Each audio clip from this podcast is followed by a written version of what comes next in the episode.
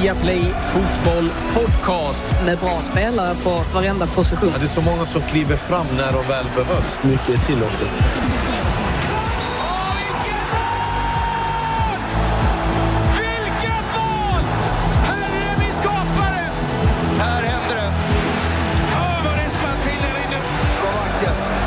Nej, bästa dagen på året.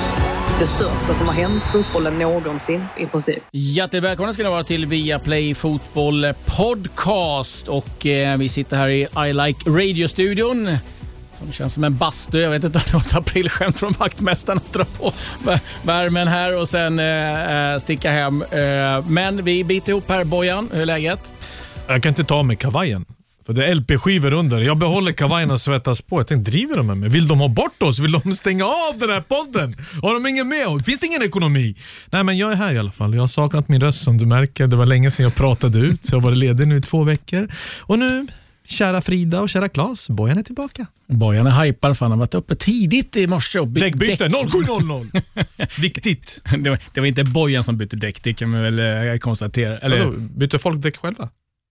Ja, det är många som gör. Okej. Ja, jag gör det inte, men... Nej, eh, jag tänkte men- mest på ekonomi. Ja. Jag driver. Eh. Jag verkar inte vara sån diva. Frida, eh, hur är det med dig? Några, några däckbyten på gång? Eh, nej, jag har inte så eh, många bilar så jag har inte riktigt det, det problemet. Eh, jag är fortfarande lite sådär rädd över att behöva köra på vänster sida om vägen. Det känns...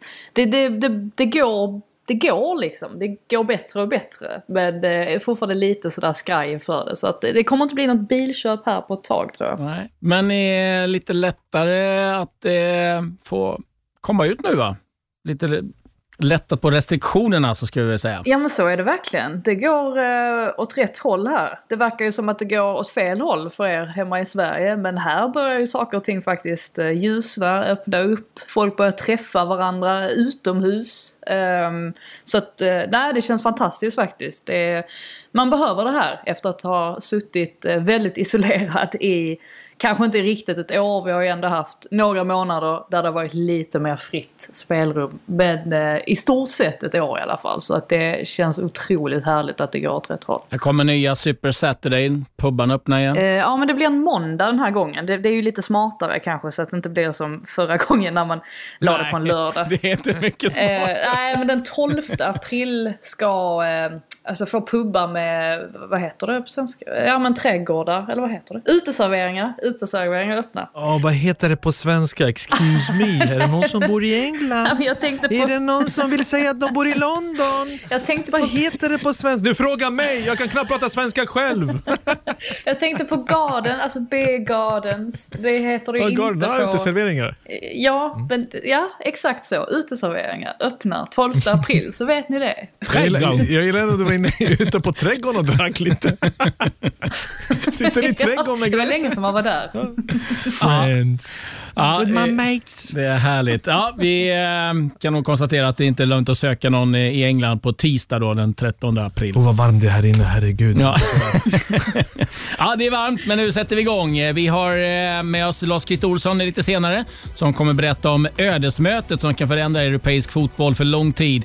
Och det låter inte positivt. Eh, Vi har också en intervju med Arsenals tränare Mikael Arteta om hans tid som manager, framtiden och målsättningen den här säsongen. Sergio Cunaguero, mi hermano, lämnar Manchester City efter den här säsongen. Hur rankar vi honom bland Premier Leagues historiska målskyttar, Claes och Frida? Mm, det ska vi ta tag i lite grann, men vi gör som vi alltid gör. Vi börjar med senaste nytt från England. Ja, nej, men det gör vi. Eh, inleder med eh, en ganska trevlig nyhet här att Rebecca Welch blir eh, första kvinnan att döma en match i en engelsk proffsliga för herrar. Hon ska ta sig an League 2-mötet mellan Harrogate Town och Port Vale på, på måndag. Och eh, hon har sedan tidigare främst dömt i, i herrarnas National League samt damernas FA-cupfinal på Wembley. Eh, men bortsett från ett möte i Championship 2010 då assisterande Amy Fern tvingades hoppa in för den ordinarie huvuddomaren under matchens sista minuter så blir det här första gången någonsin som en kvinna dömer en match i en engelsk proffsliga. Så att hon eh, skriver verkligen historia där får man säga. Eh, Manchester City planerar att göra två rejäla investeringar i sommar menar Daily Mail. Det ska ju då dels handla om Erling Haaland förstås, som alla andra också vill ha. Men det stannar inte där utan de är även intresserade av Jack Grealish och tror sig kunna köpa båda två under samma fönster. I alla fall enligt Daily Mails uppgifter. Och då skulle det ju landa på någonstans kring 2,3 miljarder kronor.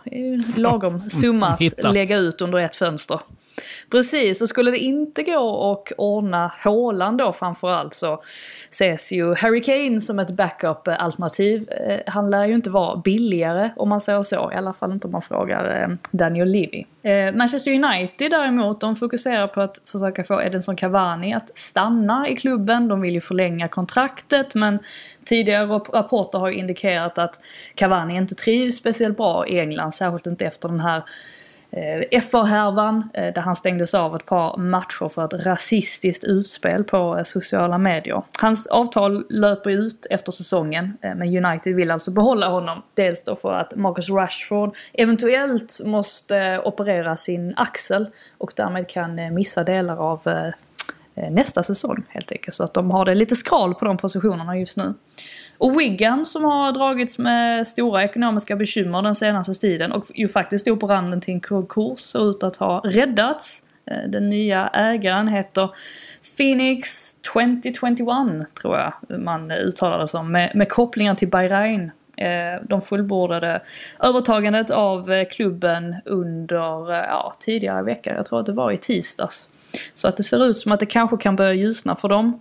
Och sen är ju Liverpool nära att eh, plocka in mittbacken eh, eh Konate från eh, RB Leipzig då, hävdar ju The Athletic. Det ska ju vara långtgående förhandlingar dem emellan. Och Eh, den tyska klubben är ju inte speciellt pressad av att sälja honom så att det kan ju innebära att eh, Liverpool behöver hosta upp runt 40 miljoner euro för honom. Men han är ju 21 år gammal, har visserligen en ganska lång skadehistorik eller har haft en, en del problem med skador. Men han spås ju en eh, lysande framtid så att ja, vi får se om de helt enkelt plockar in honom eller inte. Det, det var lite, lite grann härifrån i veckan. Mm, och det gäller just eh, Konatera i Leipzig så pratat med folk i klubben och de rankar väl honom som den bästa mittbacken eh, som de har, som de ser som mest spännande. Så att det där kan bli ett bra köp för Liverpool. Ja, vi eh, har lite nya tränarrykten. Eddie Howe är den som har seglat upp som stor favorit att ta över Celtic just nu. Även eh, Thierry Henry har slängt in sin eh, hatt i den där jobbansökan. Men rapporterna från England nu och Skottland framför allt är att Eddie Howe är favorit. Och Sen så kan det bli Chris Wilder som hamnar i Burnley. För att det är mycket troligt att Sean Dyche lämnar Burnley och eh, där talas det om Crystal Palace eller Newcastle för Sean Dyche. Och skulle han lämna, ja då är det inte omöjligt att Chris Wilder hamnar där.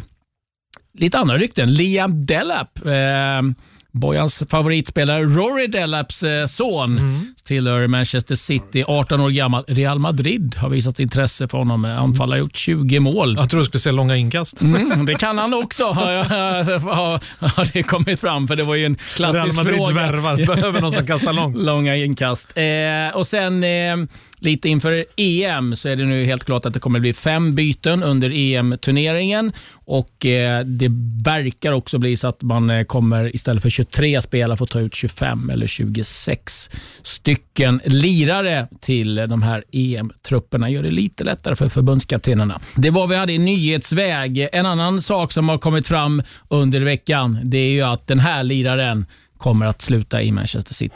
Det finns tid för Balotelli.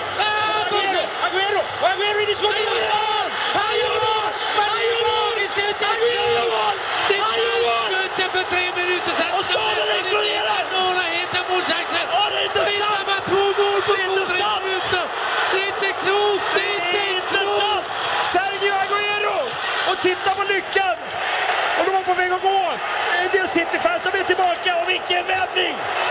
Fullständigt bakåt. hur gick det till egentligen? Och Queens Park Rangers... Kändes som de var på väg att reda ut det här, Queens Park Rangers. De hittade inte speciellt mycket heta målchanser. Och, och det är helt magiskt. Men du ser ju även på de här framför, de vänder sig som de tror ju inte det är sant med publiken. De har nu gett upp det här. Otroligt! Fullständigt otroligt att de får dit den där. Och det fanns de får dit Samtidigt som vi tittar på reprisen på Agüero. Hur tittar du är det som händer? Hur det får som- han dit den här bollen? Smiter förbi som han är så skicklig på, så bang! Där smäller han dit den skyttekungen. Guldmålet för Manchester City och Sergio Agüero. Lugnt och sansat från Henke och Glenn. Det Ja. roliga är Henke tar över Glens repriser, för Glenn bryr sig inte om repriser nu. Han är helt uppe i extas. Och Henke går igenom expertisen där han tar emot bollen. Jag skrattar nu, men om jag ska vara helt ärlig. Du grät. Ja, jag hade en tår i ögat. Jag visste inte vad jag skulle göra av tvn hemma. Jag hade precis kommit hem, jag var då i Ant- Antwerpen och skulle hem till Brommapojkarna 2012 och det var maj. 13 maj, jag glömmer inte ens datumet. Matchen är klar uppe i Sunderland. Jag är klar hemma nu! Whiskyn ska öppnas! Fira ligatiteln! De kan omöjligt göra två mål. Och sen kommer min bosniska broder Edin Dzeko. 2-2. Börjar svettas. Öppnar inte whiskyn, det var hembränd. Slivovica. De som vet, de vet. Agüero. Allt gick som i slow motion. Balotelli petar fram den. Han avslutar och då tänker jag, ska jag hoppa från balkongen? Ska jag slänga TVn från balkongen? Jag hade tårar, jag, jag får dem nästan nu. Kommer aldrig glömma bort det som hände för nio år sedan. Och beundran för Agüero har bara blivit större och större för varje säsong jag har sett honom. För nu är det inte här vi ska prata om Manchester United och mitt, ja, hur de krossade, City krossade mitt hjärta den dagen. Utan vi ska hylla en av Premier Leagues absolut största i modern tid, historiskt sett. Vad han har betytt för Manchester City, vad han har gett dem, han kommer saknas enormt. Och Det är därför nu namn som Haaland och Harry Kane diskuteras. Ska du ersätta de målen, det är betydelsen, då måste ett namn komma in. Då måste supportrarna få dit en legendar till förhoppningsvis, som är där under lika lång tid som Kuno Agüero varit där. Hans rörelsemönster i boxen, dynamiken, avsluten från trånga lägen. Och att han var alltid bäst i de största matcherna. När de behövde honom. Han gjorde inte de här 4-0, 5-0, 6-0. Han gjorde 1-0 målen. 2-1, 3-2. Han avgjorde saker och ting. Så han kommer vara enormt, enormt saknad Klasse och jag kommer aldrig förlåta honom för 13 maj 2012. Jag börjar svettas nu, inte för att det är varmt här inne. Det var klart! Stadium of Light, jag, jag, vi firade! Och sen kom han. Först min broder från Bosnien och sen min lilla argentinare. Och sen var det, ja det var, det var svart i några dagar.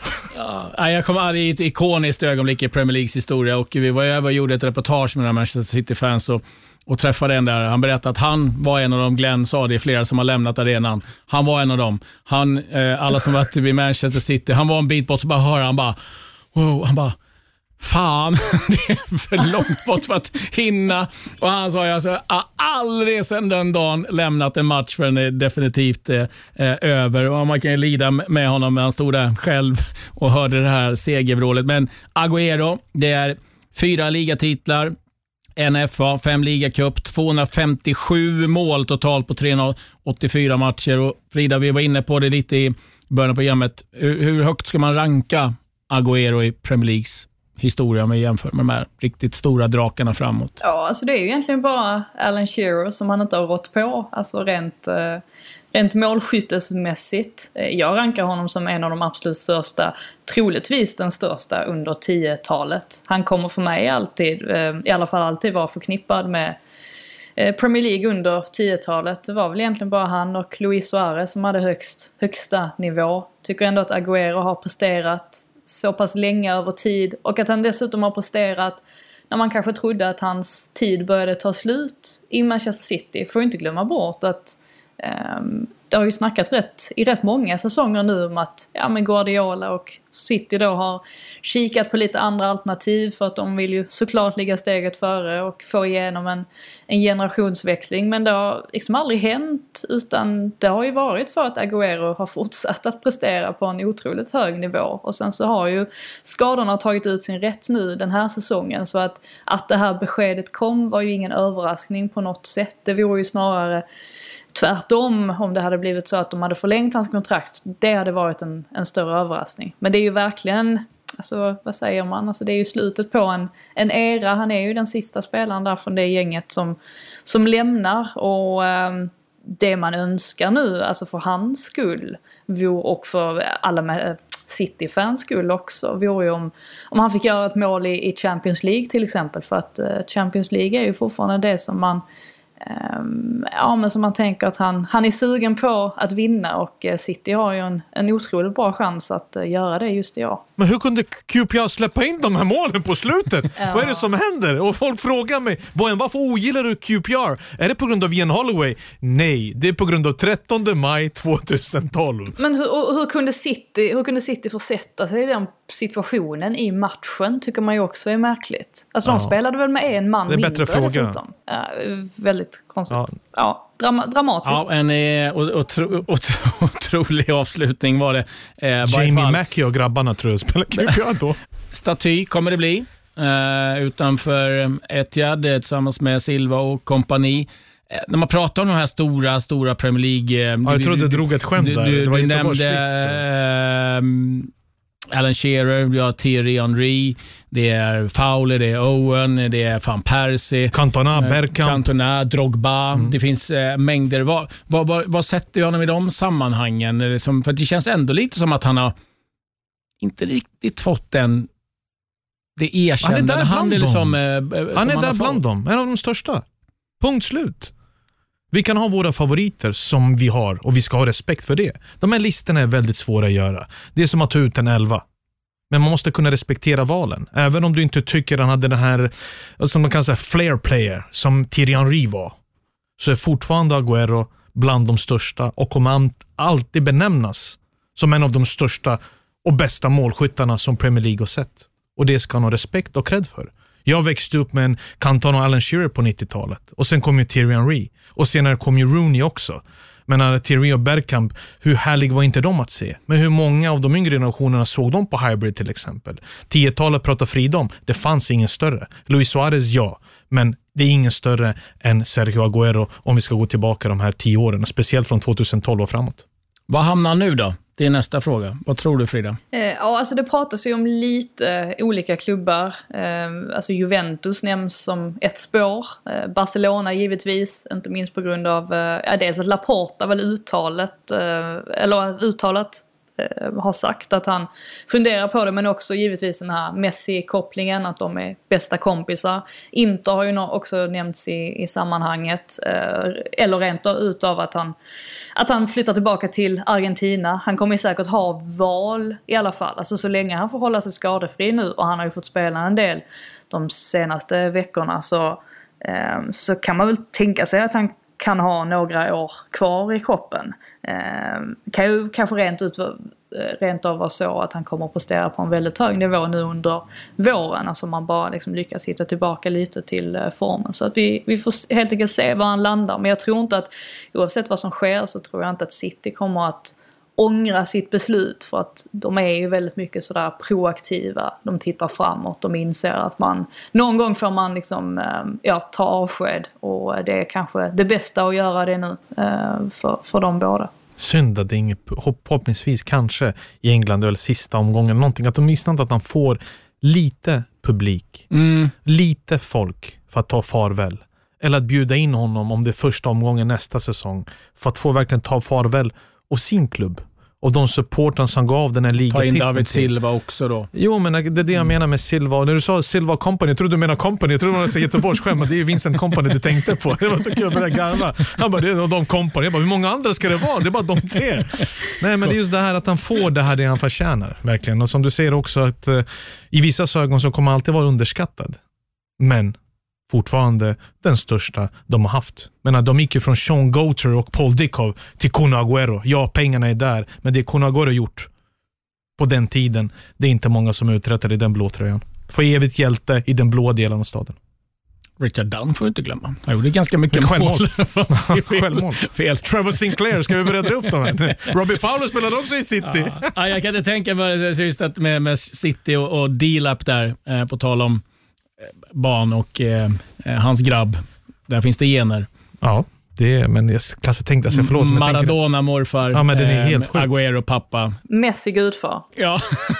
det är ingen press grabben, det är lugnt. Börja med någon annan sport. Det är lugnt, det är ingen press. Det är lugnt. Vill du vara ballerina, ta var en ballerina. Ja, nej, vi, eh, jag hoppas efter tio år i Manchester att han eh, hamnar någonstans där det är lite sol. Men, men sluta Det nu, den behöver värsta han. Staden. Manchester, det, det är New York jämfört med Jönköping. Du kommer från Jönköping. Jo, men jag har inte sagt Såga det, men- inte min stad, hallå? Nej, Bojan, eh, åker på semester nu i en månad till 100%. Manchester för han ska sola. Jag ska till Eh, trädgården med Frida. Till den brittiska trädgården. Ja, ni, ni får ha det så kul i trädgården. Ta med paraplyet. Eh, ja, det är eh, nu dags för tipshörnan.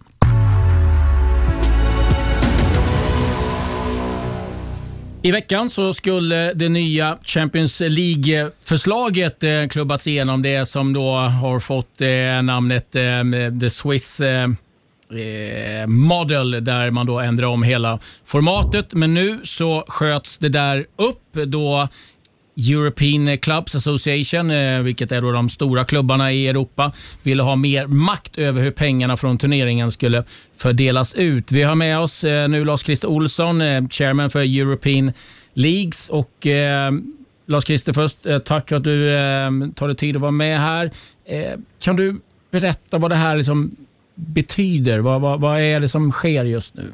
Ja, det är svårt att säga vad det betyder eftersom det inte togs något beslut nu eh, häromdagen. Men eh, tanken är ju att eh, Champions League, eller alla de här tre olika eh, Uefa-tävlingarna ska ändra format framför allt. Så att man inte ska spela med gruppspel utan man ska ha ett annat format som kallar det här, det som kallades schweiziska systemet. Det är att man, man lottas eh, så att i, istället för gruppspel så möter man hela tiden olika eh, motståndare, hemma och borta så att säga. Eller hemma eller borta ska man säga eftersom det bara blir enstaka matcher. Och sen är tanken att man då ska spela fram så att man får samma resultat som tidigare, att man får ut 16 lag som sen spelar hemma borta i den här knockout-perioden fram till final. Det är så det kommer att se ut. Men det är så här rent, för det här handlar ju om eh, ekonomi givetvis. Eh, de här toppklubbarna, vi säger att det är 20 klubbar kanske då som har den riktiga makten i, då, i um, European Clubs eh, Association. Vad är, vad är det de här vill? Vad är det liksom, vilka intressen är det de skyddar? Ja, de är inte bara ute efter pengarna. Även om man kan säga att pengarna har tagit över från eh, sporten i deras uh, syn. De är ute efter att få säkerheten att det är ingen som ska kunna konkurrera ut dem och sådär vidare. De vill ju egentligen inte ha kval via de inhemska ligorna utan de vill ju, flera stycken av dem vill ju liksom bilda en egen privat eh, tillställning på toppen eh, av den europeiska eh, klubbfotbollspyramiden.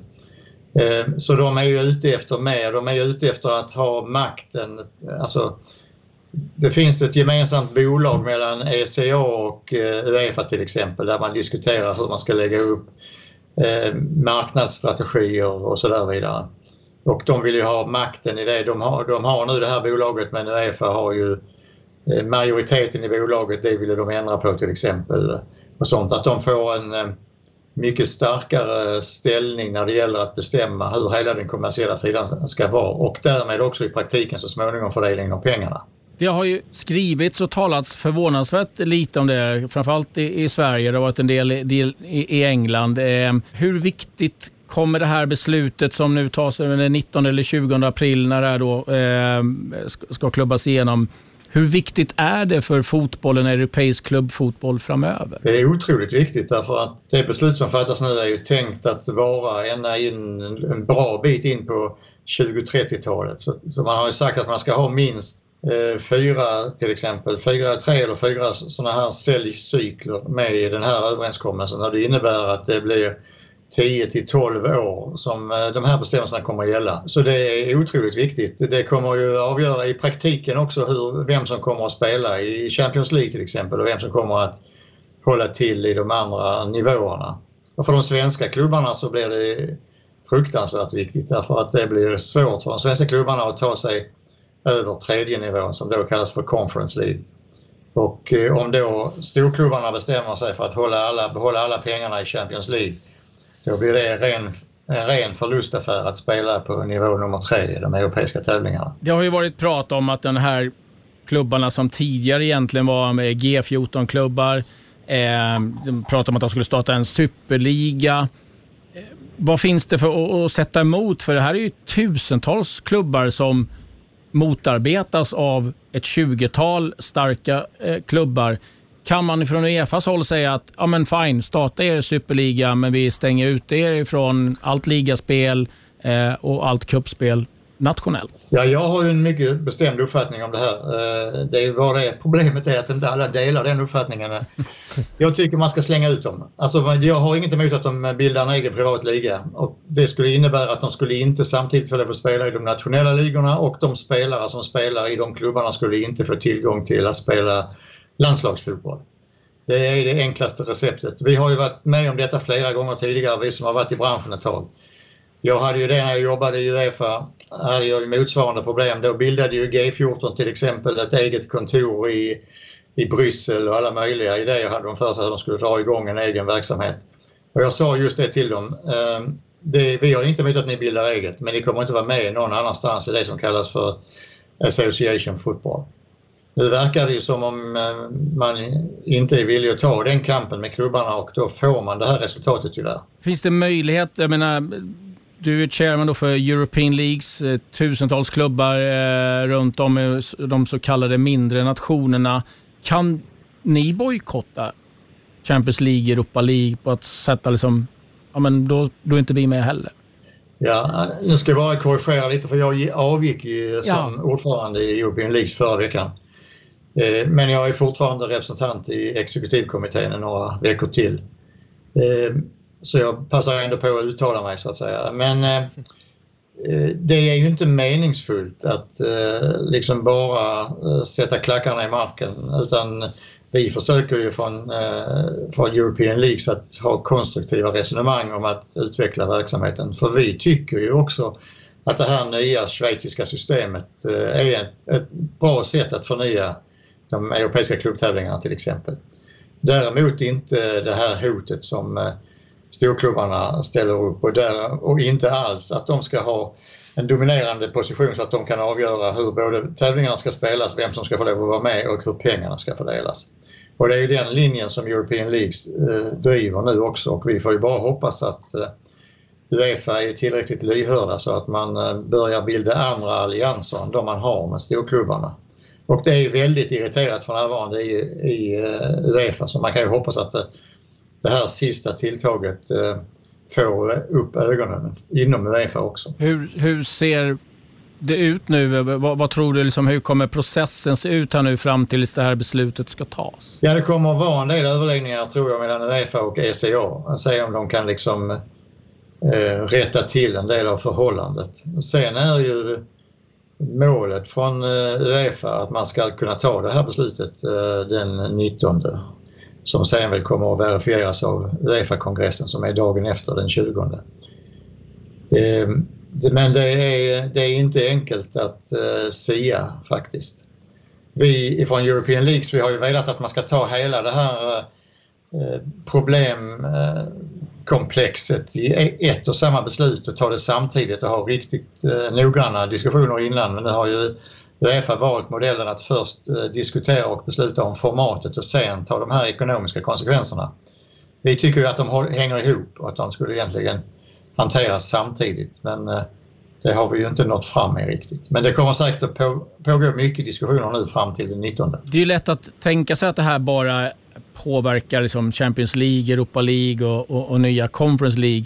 Men när man läser eh, Steve Parrish, ägare av Crystal Palace, hade en eh, krönika häromdagen i The Times, så finns det ju en stor oro från hans sida eh, att det här kommer påverka liksom, även klubbarna i, i ligorna eh, och inte bara i högsta ligan utan även sippra neråt. Ja, det kommer definitivt att påverka den nationella verksamheten. Eh, av flera olika skäl. Dels möjligheten att eh, kvala in och överhuvudtaget spela i de internationella tävlingarna kommer ju ha en betydelse för, eh, för eh, hur, viktiga de här, hur viktigt det är att komma på rätt position i den nationella ligan så att säga. Och i ännu större utsträckning är det ju så redan idag att den, de pengarna som fördelas av de, från de europeiska tävlingarna påverkar ju alla nationella ligor även nu de stora ligorna genom att de klubbarna som deltar i Uefas tävlingar får betydligt bättre ekonomi. Och förhållandet mellan att vinna en eh, tävling och matcher och ekonomi är ju ungefär 1 till 1. Det vill säga har man mycket pengar kan man skaffa bättre spelare och då har man bättre chans att eh, vinna matcher. Och om man isolerar det till att bli ett fåtal föreningar som bara ska delta i de här verksamheterna, då kommer det att få den effekten att det blir eh, skiktning också i, de, också i de nationella tävlingarna naturligtvis. Vi har ju lyckats rätt så hyggligt i Sverige att inte ha det på det sättet att det är i alla fall en 5, 6, 7 lag kanske som kan konkurrera om titeln. Men i väldigt många ligor är det ju redan så internationellt att det är kanske två eller tre lag som kan slåss om eh, titeln. Och det drabbar ju de nationella tävlingarna väldigt negativt. Du har ju suttit med i de här förhandlingarna och du har suttit med i Uefa under lång tid. Man känner ju någonstans eh, när du berättar om det här liksom att det är några få klubbar som vill, men varför gör de det här? För de måste väl någonstans ändå känna att det här med att tävla måste väl ändå vara ganska intressant. Men är det, är det bara ekonomiska intressen ifrån ägarhåll?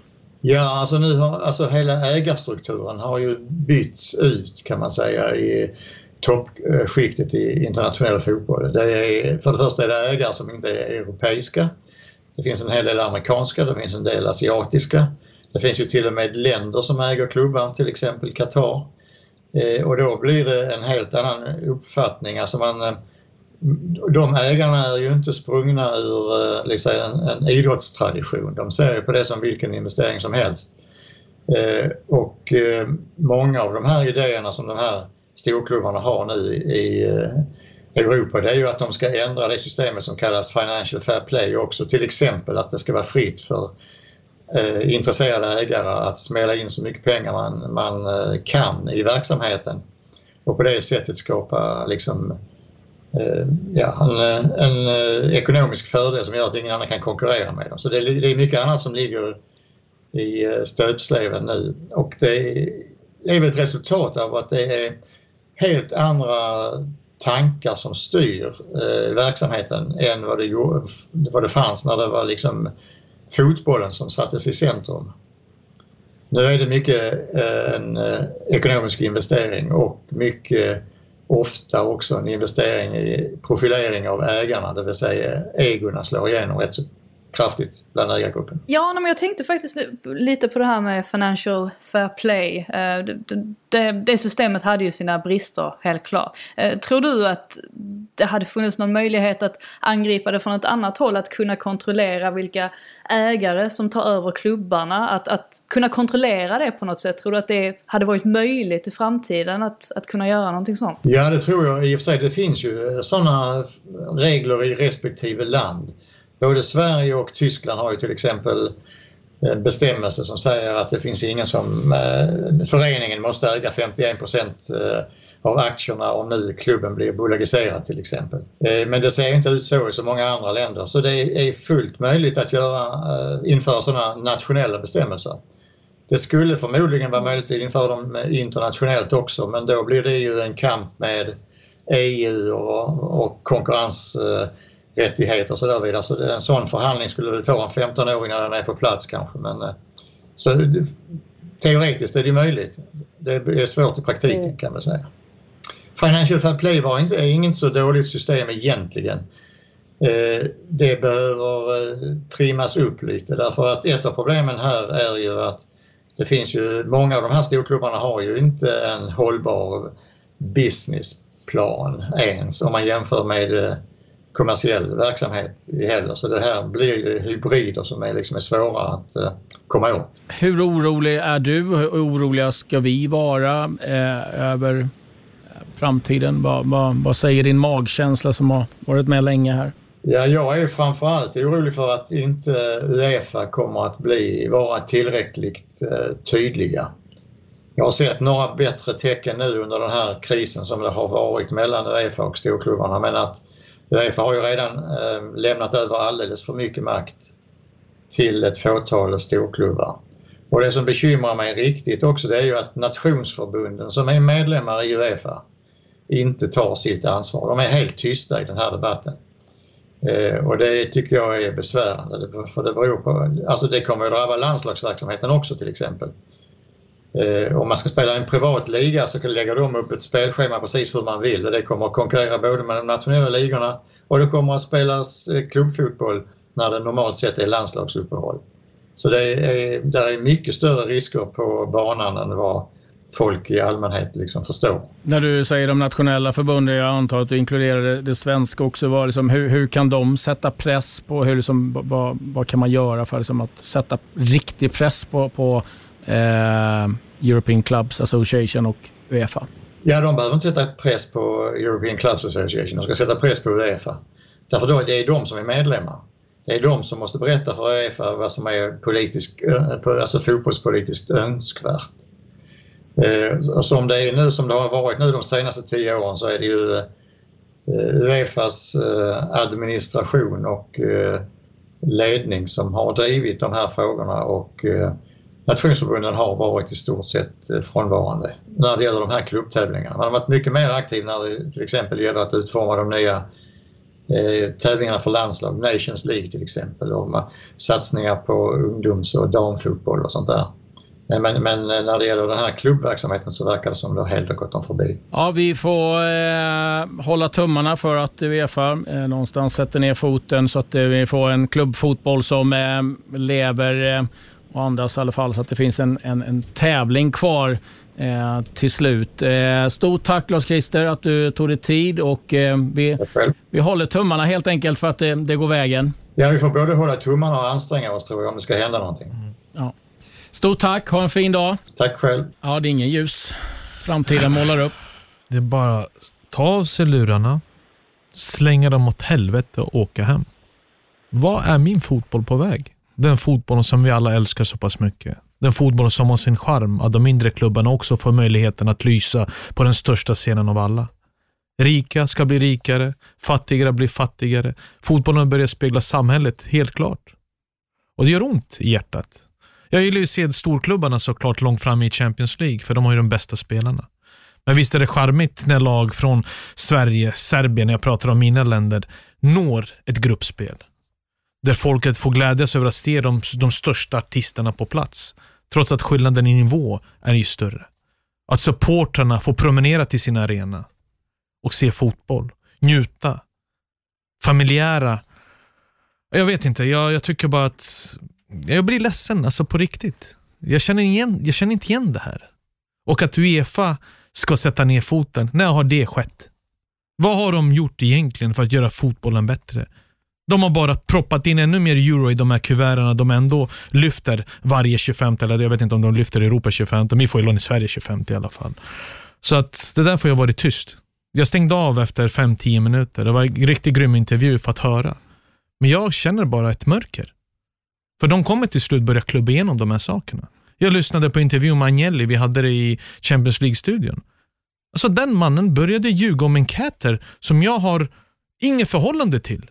Drog fram statistiska siffror på saker som jag vet är helt fel. Att ungdomar mellan 18 och 25 är helt ointresserade av fotboll. Och det här skulle göra så att deras intresse skulle växa. Är inte, inte han italienare? Vet han inte vad, vad fotboll betyder i de familjerna? Fotboll är en livsstil. Fråga alla supportrar som verkligen älskar fotboll, se fotboll. Det enda det här fick mig att göra, det är verkligen att åka ner förhoppningsvis när restriktionerna lyfts någon gång efter sommaren och se en division 4-match. Och se en första touch som inte är där, tacklingar, gnäll på domaren och ändå så skakar man hand efter och man svettas för att man älskar fotboll. Och sen ska man upp klockan sex på morgonen för att jobba. Och ändå ser man fram emot en tisdag och en torsdag för att gå och träna. Det var fotboll för mig. Det här har blivit för mycket pengar. Pengarna såklart har styrt, men det här, det här är bara löjligt. Ja, nej, alltså ju mer jag har läst om det, desto mer liksom har jag, ja, det, delar jag det in. Liksom, det var därför jag kände att det var viktigt att ha med eh, Lars-Christer Olsson här, som gör ett otroligt eh, arbete. och eh, Just det här liksom att det blir ju en superliga. Det är det de gör. De gör ju redan en superliga, fast de gör det i, i en Champions League regi. Det är liksom omöjligt. just den här... Vad ska vi möta för lag? Flora Tallinn? Är det det vad vi ska möta? Ja, och de här koefficienterna alltså, som jag, jag inte i, i ja, alltså, Conference League? Typ alltså, fem senaste årens resultat i Europa, det är det som ska räknas. Så att om Liverpool kommer sexa, Everton femma, då det blir Liverpool som får spela, inte Everton. Så det är liksom inte på sportsliga meriter. Du att, eh, säg Manchester City som säger att de, de är en stor klubb. Aston Villa har vunnit Europacupen. Mm. De, de är inte i närheten. Ah, jag tycker det, eh, det har varit jättelite om det i Sverige. Eh, Frida, jag vet att det har varit lite mer om det i England i varje fall. Ja, nej, men så är det ju precis som du nämnde där tidigare så är det ju Steve Parrish framförallt som har eh, lett den diskussionen. Eh, och jag känner väl spontant att ehm, ja, alltså jag känner ju en, en oro för den inhemska fotbollen och hur, eh, ja men Championship och alltså EFL framförallt, hur de kommer att påverkas. För att vi kan ju tänka oss att blir, blir det fler matcher i i ehm, alltså fler europeiska matcher då kommer det ju innebära att det är färre inhemska matcher. Och således då att man kanske plockar bort ligacupen som jag fortsätter att tjata om eh, och som Uefa-cupen också för den delen som få verkar bry sig om men som jag, jag tror inte riktigt man förstår alltså hur mycket de kupperna betyder för de mindre klubbarna här och också alltså alla samhällen. För, och Magnelli pratar om att det, det inte finns eh, fotbollsintresserade ungdomar i Italien. Alltså hela England är ju, jag tror inte riktigt man man, man, kanske inte, man kanske underskattar fotbollsintresset i England för att fotbollen är en så stor del här av hela samhället, alltså av hela eh, men, eh, politiken och alltså allt, alltihopa och varenda liten skitby har ju sitt har ju sitt lag och sin klubb och alltså bara tanken på att vi går mot en värld där allting sånt kanske inte utraderas men där det, där det blir mindre Eh, ja men det kanske inte går att bedriva en klubb på, på samma sätt i framtiden. Alltså sånt gör ju en genuint orolig för att i många fall så är det ju faktiskt så att det är fotbollsklubben som håller ett samhälle vid liv. Och, och det är ju det man vill fortsätta eh, och se fotbollen. Jag, jag tyckte att Lars Christer sa det väldigt bra. Härligt att ha med en skåning som sätter ord på saker och ting. Eh, han sa det väldigt bra i det här när det kommer in ägare som ju bara har alltså, pengar i sitt sinne. Att detta är en investering man gör, att man ska, man ska generera vinst från det. Det har alltid suttit fel hos mig för att precis som Bojan och du också Claes är inne på så är ju inte det fotbollen för någon som har växt upp med fotbollen, alltså där det har varit en viktig del från dag ett och framåt. Alltså där, då är det ju så mycket mer, då handlar det om känslor, det handlar om ja, men fotbollens eh, del i hela samhället. Drömmar! Så känns det inte riktigt nu. Ja, men drömmar precis. Det försvinner ju med allt det här tyvärr. Nej, ni får inte tycka, ni får inte tänka. Ni är supportrar. Fotboll är skit. Ja, derbyn är skit. Allt är skit. Villkorstrappan ska. Nu tog de ett beslut att åtminstone i Sverige kommer de diskutera den mm. frågan. Men alltså, snälla. Vilken värld och vilken bubbla har jag levt i, tänker jag. Fotboll Nej, det... har varit som min familj. Det varit en flykt från verkligheten ibland. En frizon, både träning, match, men också att ja, du Klas kan promenera till Friends Arena, se, alltså jag inte vårt lag, eller mitt lag, eller AIK, men du vet man, den känslan. Det är så mycket känsla, eller Frida med sin far hand i hand till Vångavallen, Trelleborg. Det är någonting som är mitt. Och nu har de börjat kapa mitt hjärta, mina band till allting som jag älskat. Det är inte korrekt och det är inte rättvist. Att inte Uefa kan kliva in och markera lite mer och anstränga sig, som Lars-Christer sa, så betyder det bara en sak. Hej, jag blir rikare. Jag bryr mig inte vad ni normala tycker om det. det Nej, alltså jag, jag, tycker det är så Jag kan förstå, men det är så här, när Angeli då pratar om att intresset, ja men det är ju för att de har så mycket pengar i Juventus och någonstans har liksom kunnat vinna ligan åtta år i rad. Det är klart att det inte blir något jätteintresse, men om man då jämnar ut det där, då kommer det ju bli intressantare. Därav allsvenskans attraktionskraft. Att det är liksom drömmen. Alla kan vinna, alla kan göra det. Nej, det är oerhört eh, tråkigt. tråkigt och eh, vi hoppas att eh, Uefa tar sitt förnuft till fånga och säger tack men nej tack. Vill ni spela en superliga så kan ni göra det någon annanstans. Vi går vidare. Eh, vi har fokus eh, Premier League. Det är en riktigt intressant match eh, av flera ska vi säga, men den som sticker ut det är givetvis eh, den som spelas på lördag. Arsenal mot eh, Liverpool. Vi ska höra nu Mikael Arteta lite hur han sammanfattar sin tid som manager för Arsenal. I'm sure you'll be focusing on the positives going into the Liverpool game, which incidentally is your 50th as manager. I know football doesn't allow too much time to reflect, but how pleased are you with the progress your team have made under your management? Well, I'm a really positive and forward thinking person. Um, I can see the growth. I can see not only in the way we are playing and how we have developed our style of play and the understanding of the things that we want to achieve once we step in there, but as well a lot of things that we have to we have been through as a club in every department in the hierarchy of the club. It's too many changes to have some stability, you know. Um, and when that happens, it's normal to see some inconsistency because you are not stable. But hopefully now we're going to find more stability and everything is going to start to shine. a little bit uh, more consistently, and uh, this is the objective. But um, for a lot of things, I'm I'm really pleased how things are going, even though performance and results sometimes is not the an easy equation you can have. We had some performance we deserve much more and we didn't get it, but this is part of this game. Do you feel do you feel your team now is starting to reflect more of what you want Mikel Arteta's Arsenal to be? I want the Arsenal team and people who feels attached and uh, identify with who we are as a club. It's not about my team. This is not my team. This is our club. This is our people, and we have to be able to transmit a way of playing, a way of behaving, a culture, the values, and everything, the history and that this club is related to that I didn't invent that so many people has participated over the years. And Arsene has been in my opinion the, the key one and um, and that's the standards and that's our history and we have to try to aim to be the best all the time. One big feature of Arsenal under your management has been the youth that you've brought through, and I know the fans are so excited to see the likes of Saka, Smith Rowe come through. How pleased have you been with their development and also the way you've now got a bit of a balance of kind of the more experienced players and the younger players in your team?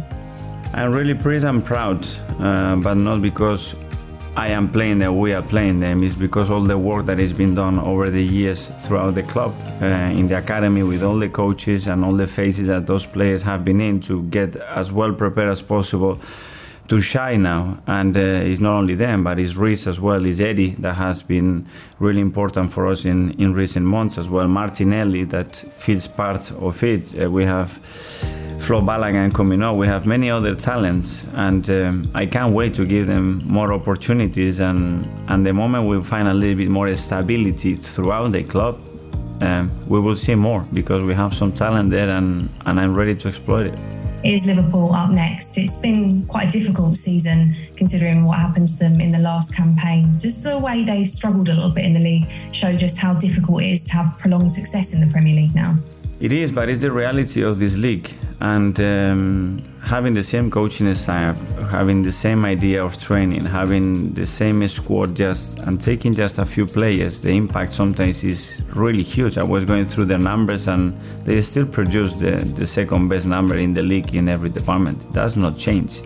So the performance is still there, but sometimes results are not there, and you can say, okay, this is missing a little bit of leadership, a little bit of quality here an individual error here, that's a lot of points. And at that level, when you have a team like Manchester City, you get punished. But uh, listen, what they've done, what Jurgen and the coaching staff, the club as well, what they inspired, transmit over the years, I think it's exceptional.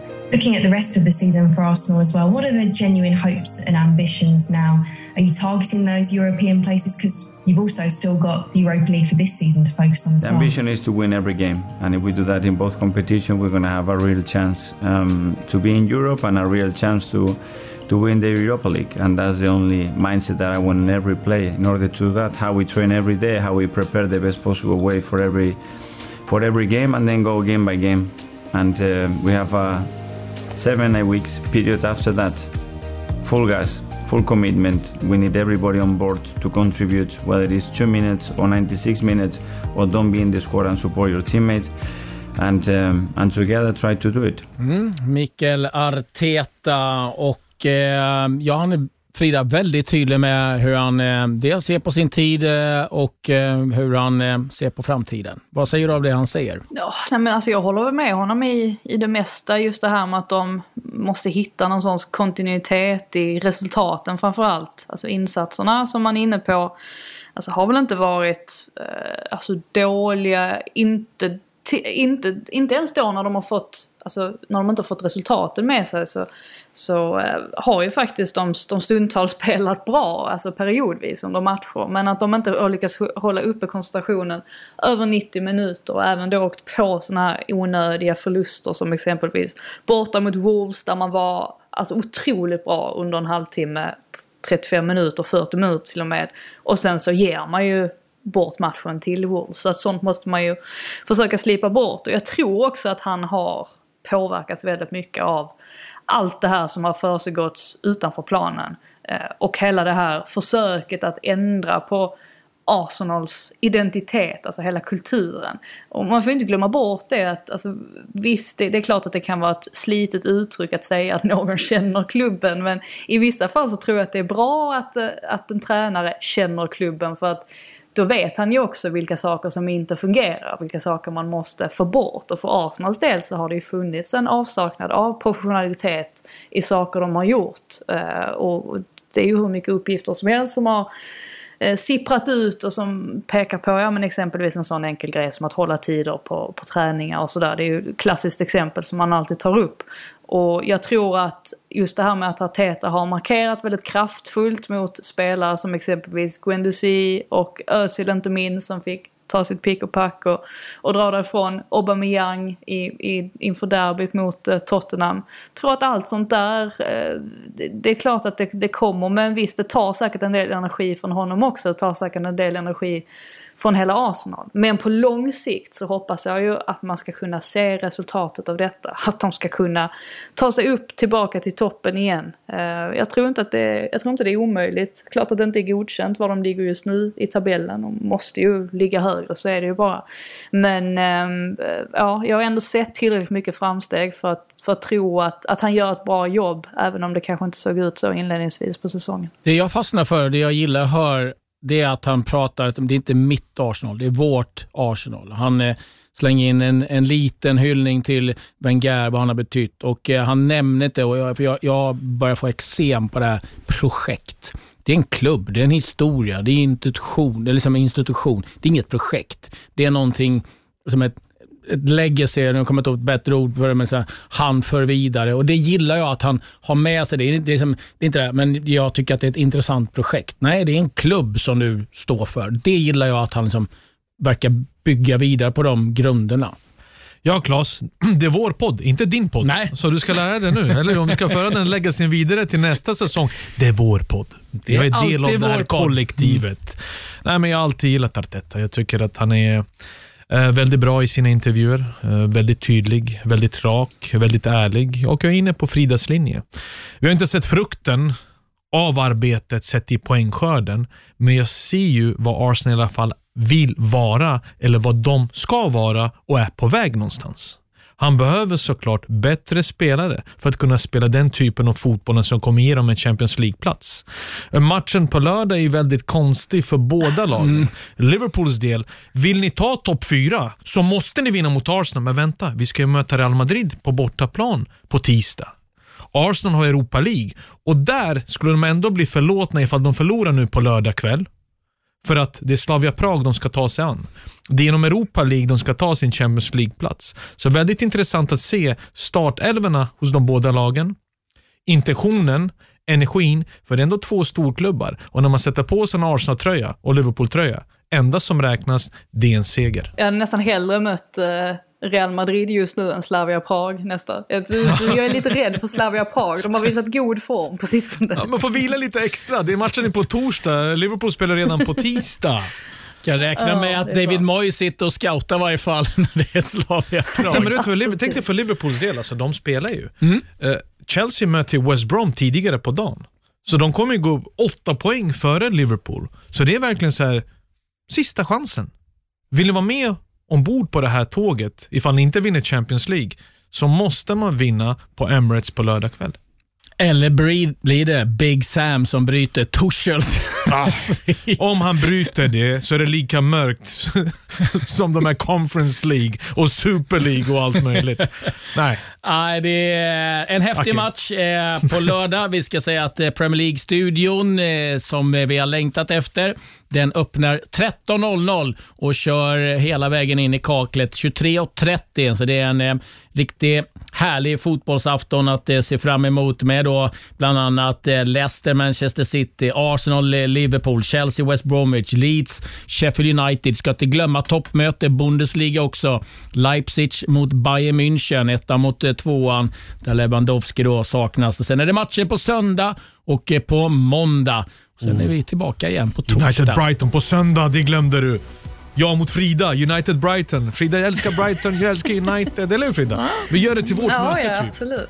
Det är Everton absolut. Crystal Palace, Wolverhampton mot West Ham på måndag. Förstör inte det Ja. ögonblicket av kärlek mellan mig och Friden. Förstör inte det. här. Jag försöker bygga bron tillbaka. Ja, ja, men ni Vår ska ju ändå- podd, ni ska ju min, ses i trädgården. Vår, ja, Ni faktiskt, ska ju ses i trädgården. Ja, trädgården. I Trelleborg.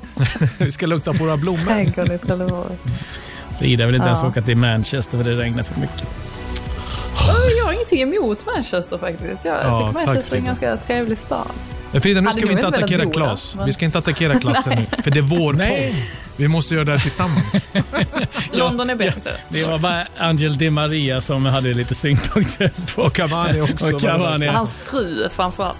Ja. Ja, de eh, får kämpa på i, i Manchester. Eh, vi kämpar på med vårat och eh, riktigt kul att ni var med oss. Eh, och eh, Det ska bli härligt med lite Premier League-fotboll eller ligafotboll överhuvudtaget. Ni ser ju mängder av sådant på Viaplay. Och så är vi tillbaka igen på torsdag. Adjö, adjö.